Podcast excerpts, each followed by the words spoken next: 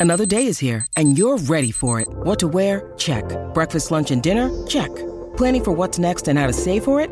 That's where Bank of America can help.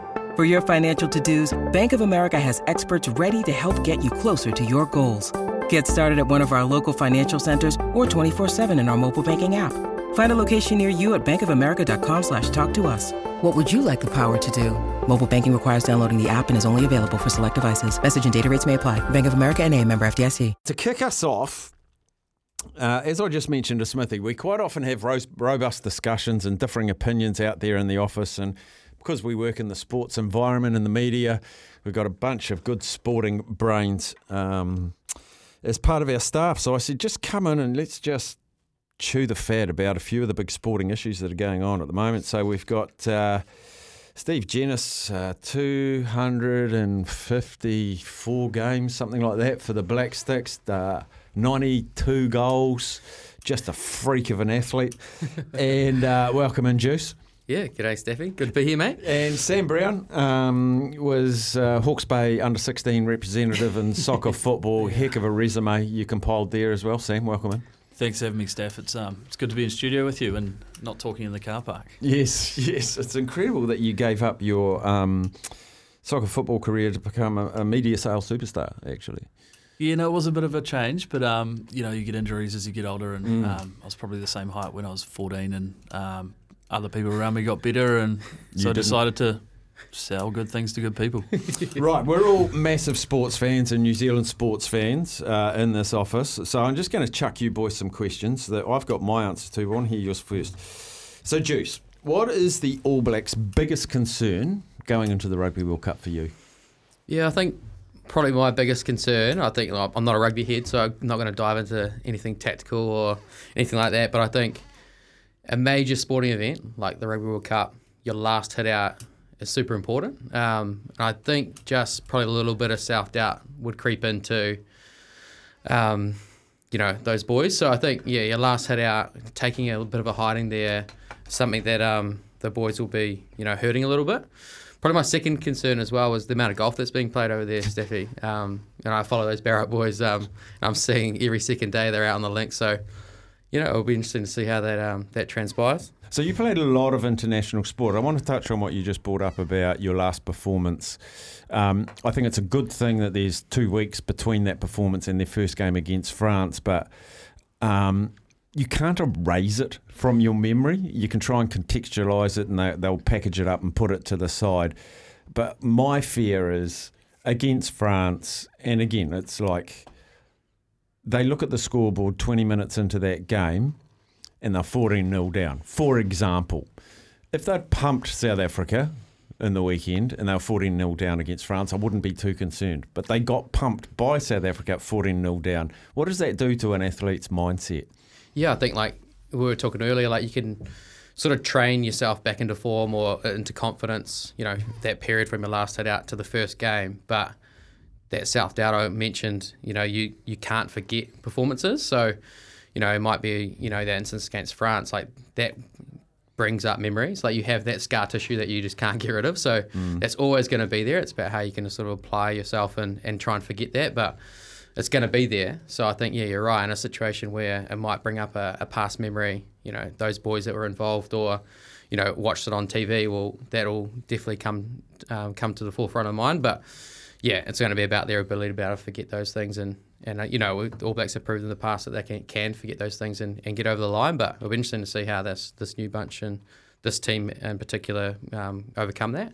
Sam, I will come to you, but I've got one more question for Juice. Um, so when you were playing for the Black Sticks, um, Aussie were a massive mind hurdle for you guys. Yep. So it's both high performance sport. So going in against Aussie and you find yourself 2 0 down, um, in all honesty, now, now that you've retired, is it like, oh, here we go again? Yeah, absolutely. Like it's even just even watching some of the recent performances against Australia, like where they score in the first 30 seconds, you literally go, here we go again. Like it can happen and it's, you've taken, you know, you can't forget those matches as mentioned. So, yeah, I think it's it's tough, but um, yeah, Australia were always sort of um, the better version of us, I guess, in a lot of ways. But it can be something that's pretty hard to overcome those past performances and their ability to to dominate in, in multiple areas. So it'll be the same for the for the boys over in France. Mm. Sammy, back to you now. Well, start off with you. Welcome in, champion. Um, what what is for you the biggest concern with the All Blacks game in the Rugby World Cup? Well, I'm going to go um, pretty much the opposite way from Juicy. I don't. I think we disregard um, that performance. Really, I think South Africa was very physical. Um, I th- don't think we really were up for the game. Um, you look at all the games before that when we did need to turn up, when there were trophies on the line, we did turn up. So I think we're going to be ready when it comes time to play France. Um, they get a lot of rest, playing a lot of golf, as you've mentioned. But um, I think, I suppose the biggest concern, though, is the way the Northern Hemisphere refs sort of adjudicate their breakdown um, and those niggly little laws. Rugby's became a game where fans are a little bit confused about what's happening in there, um, and Northern Hemisphere refs really, really stick to the letter of the law. Um, saying that, I think we, we show we can cope under duress. We, there's 15 minutes they were hammering our line. I think the best thing for us would have been conceding early and getting the ball back up that, their end. But um, with cards and with players off, we which there will be a lot of this World Cup. I think we showed we've got the team that can play with 14 or 13 players for a period. So I'm not too stressed. I think we're um, we're ticking along quite nicely. Oh, in hindsight, I think for me the Barrett uh, Scott Barrett red card's a good thing, um, which sounds weird, but here's why. Uh, the players need to adjust. The players need to modify because the refs are not going to modify. They're going to.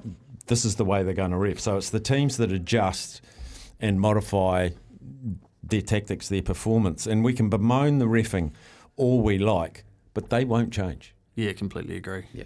Yeah.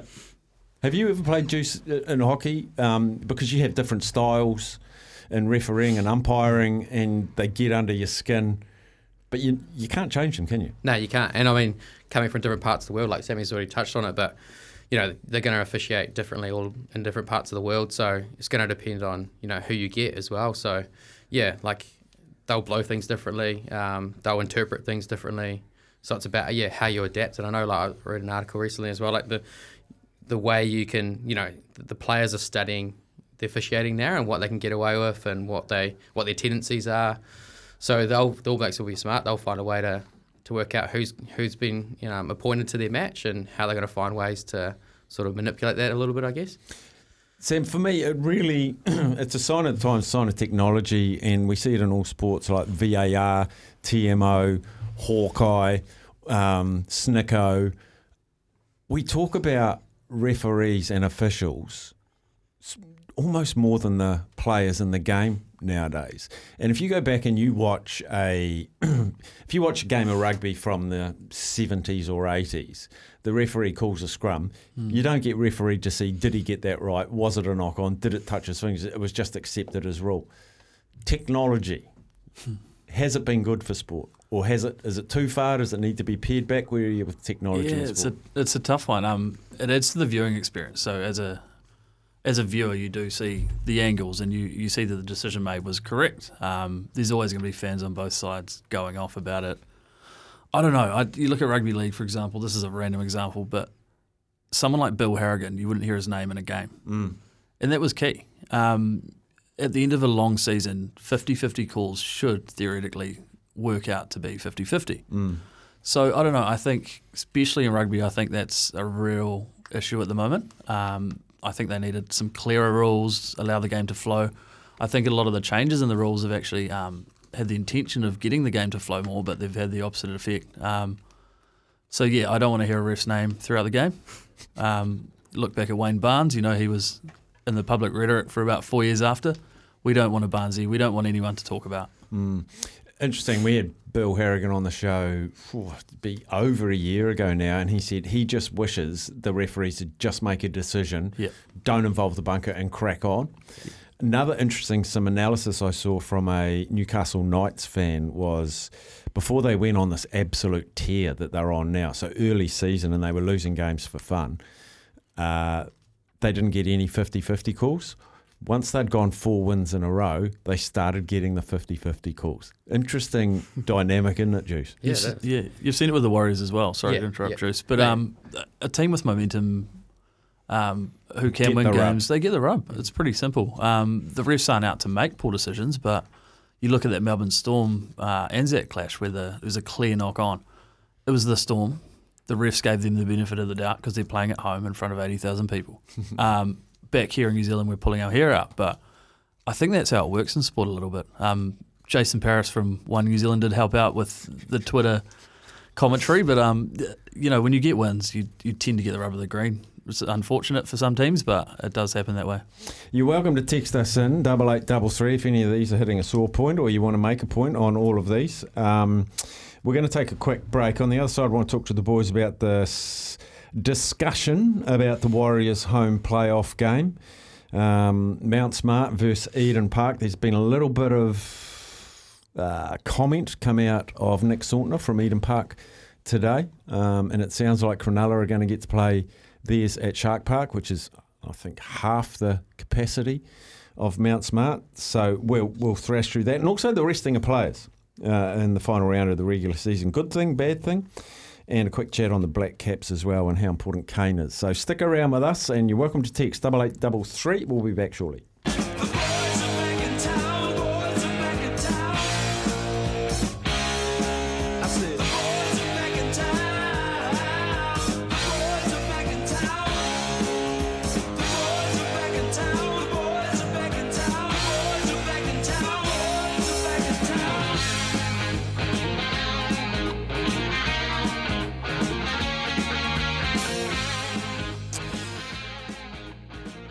Sporting Squeeze with Steph Salmon.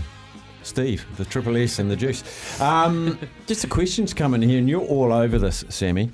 It's coming from Brendan saying, if we beat Penrith or Brisbane and go straight through to the week three of the finals, do we get a home grand final qualifier? So, in modern terms, a semi final.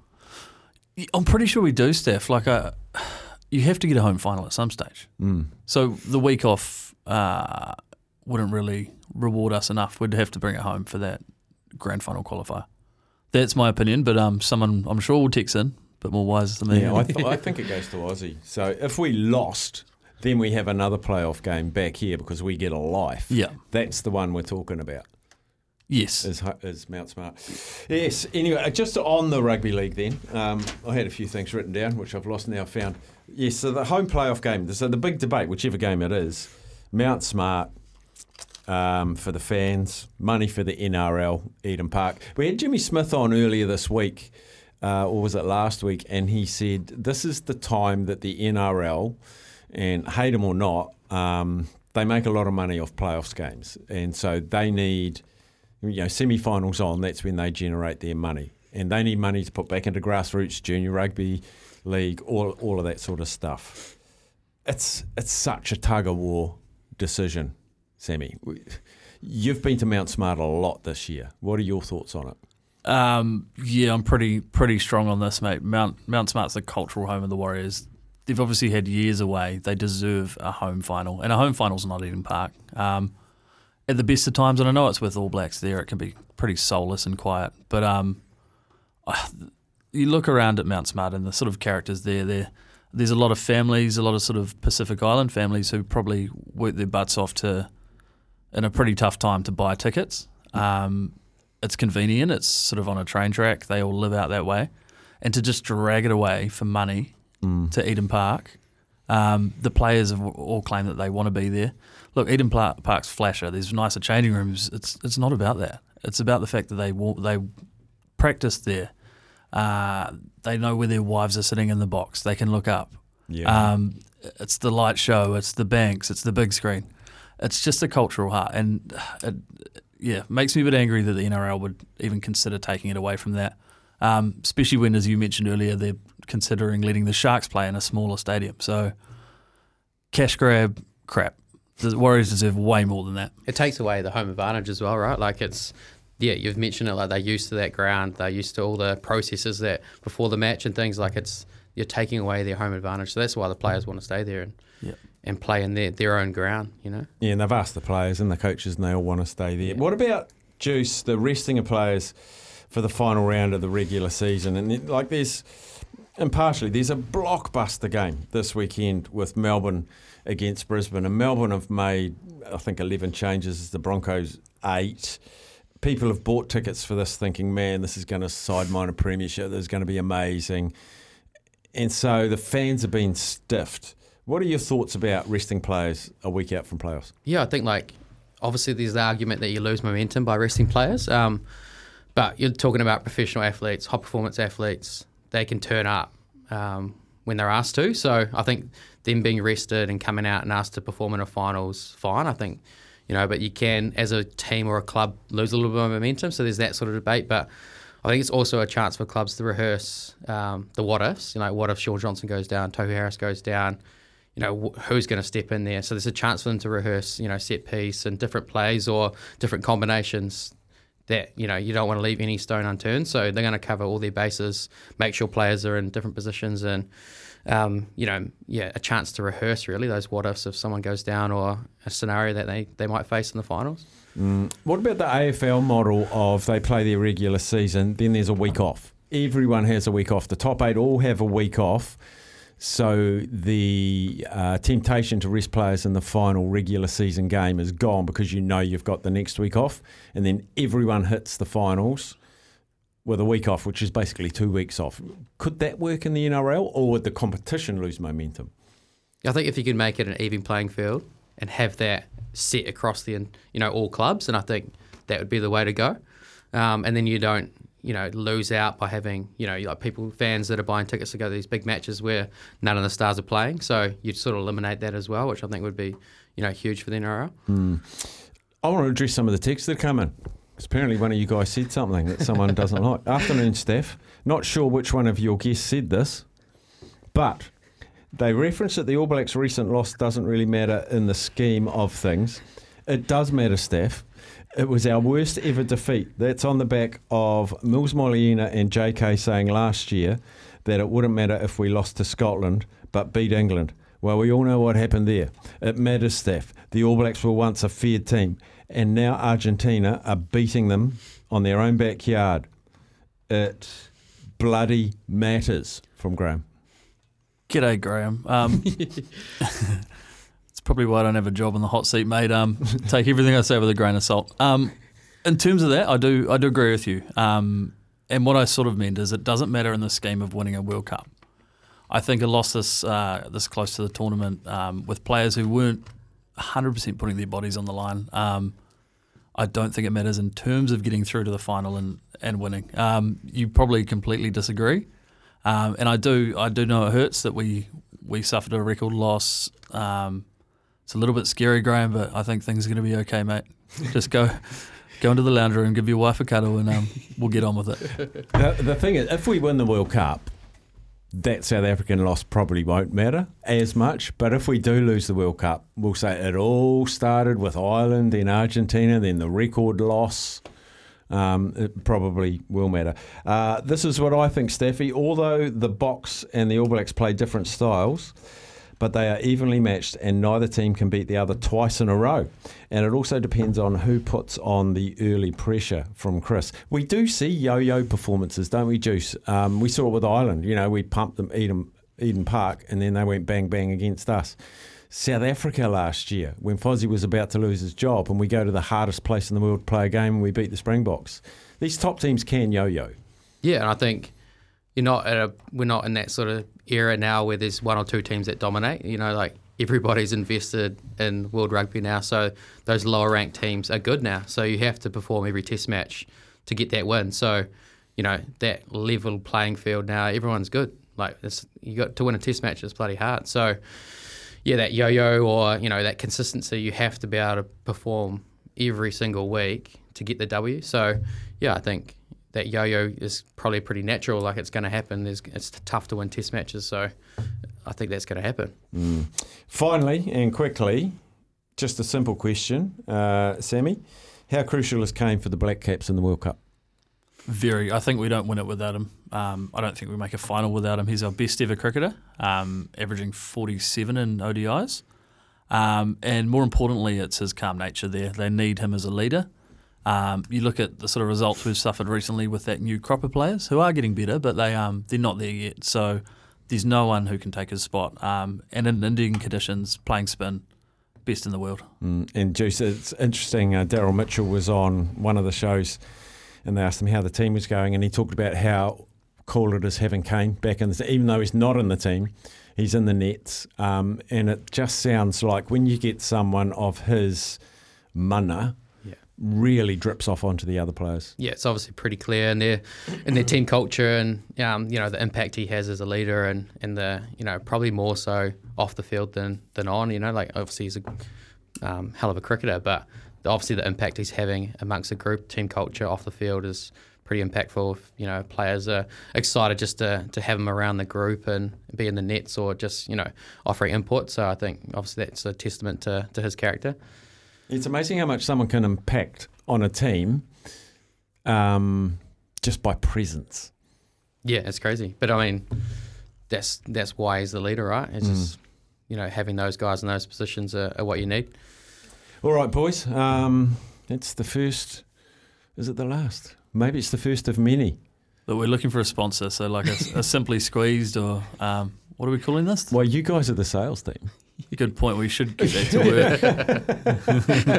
work. Go and sell it, and you can come on every Wednesday. I actually really enjoyed it. You know, it's fun. Bloody Thanks, Just Steph. chewing the fat. Yeah. So, Steve, and uh, New Zealand Black Stick, 254 games. And how many games did you have for Hawke's Bay under 16s football? Uh, there's four in the tournament. We didn't make the final, so four. Yeah, outstanding.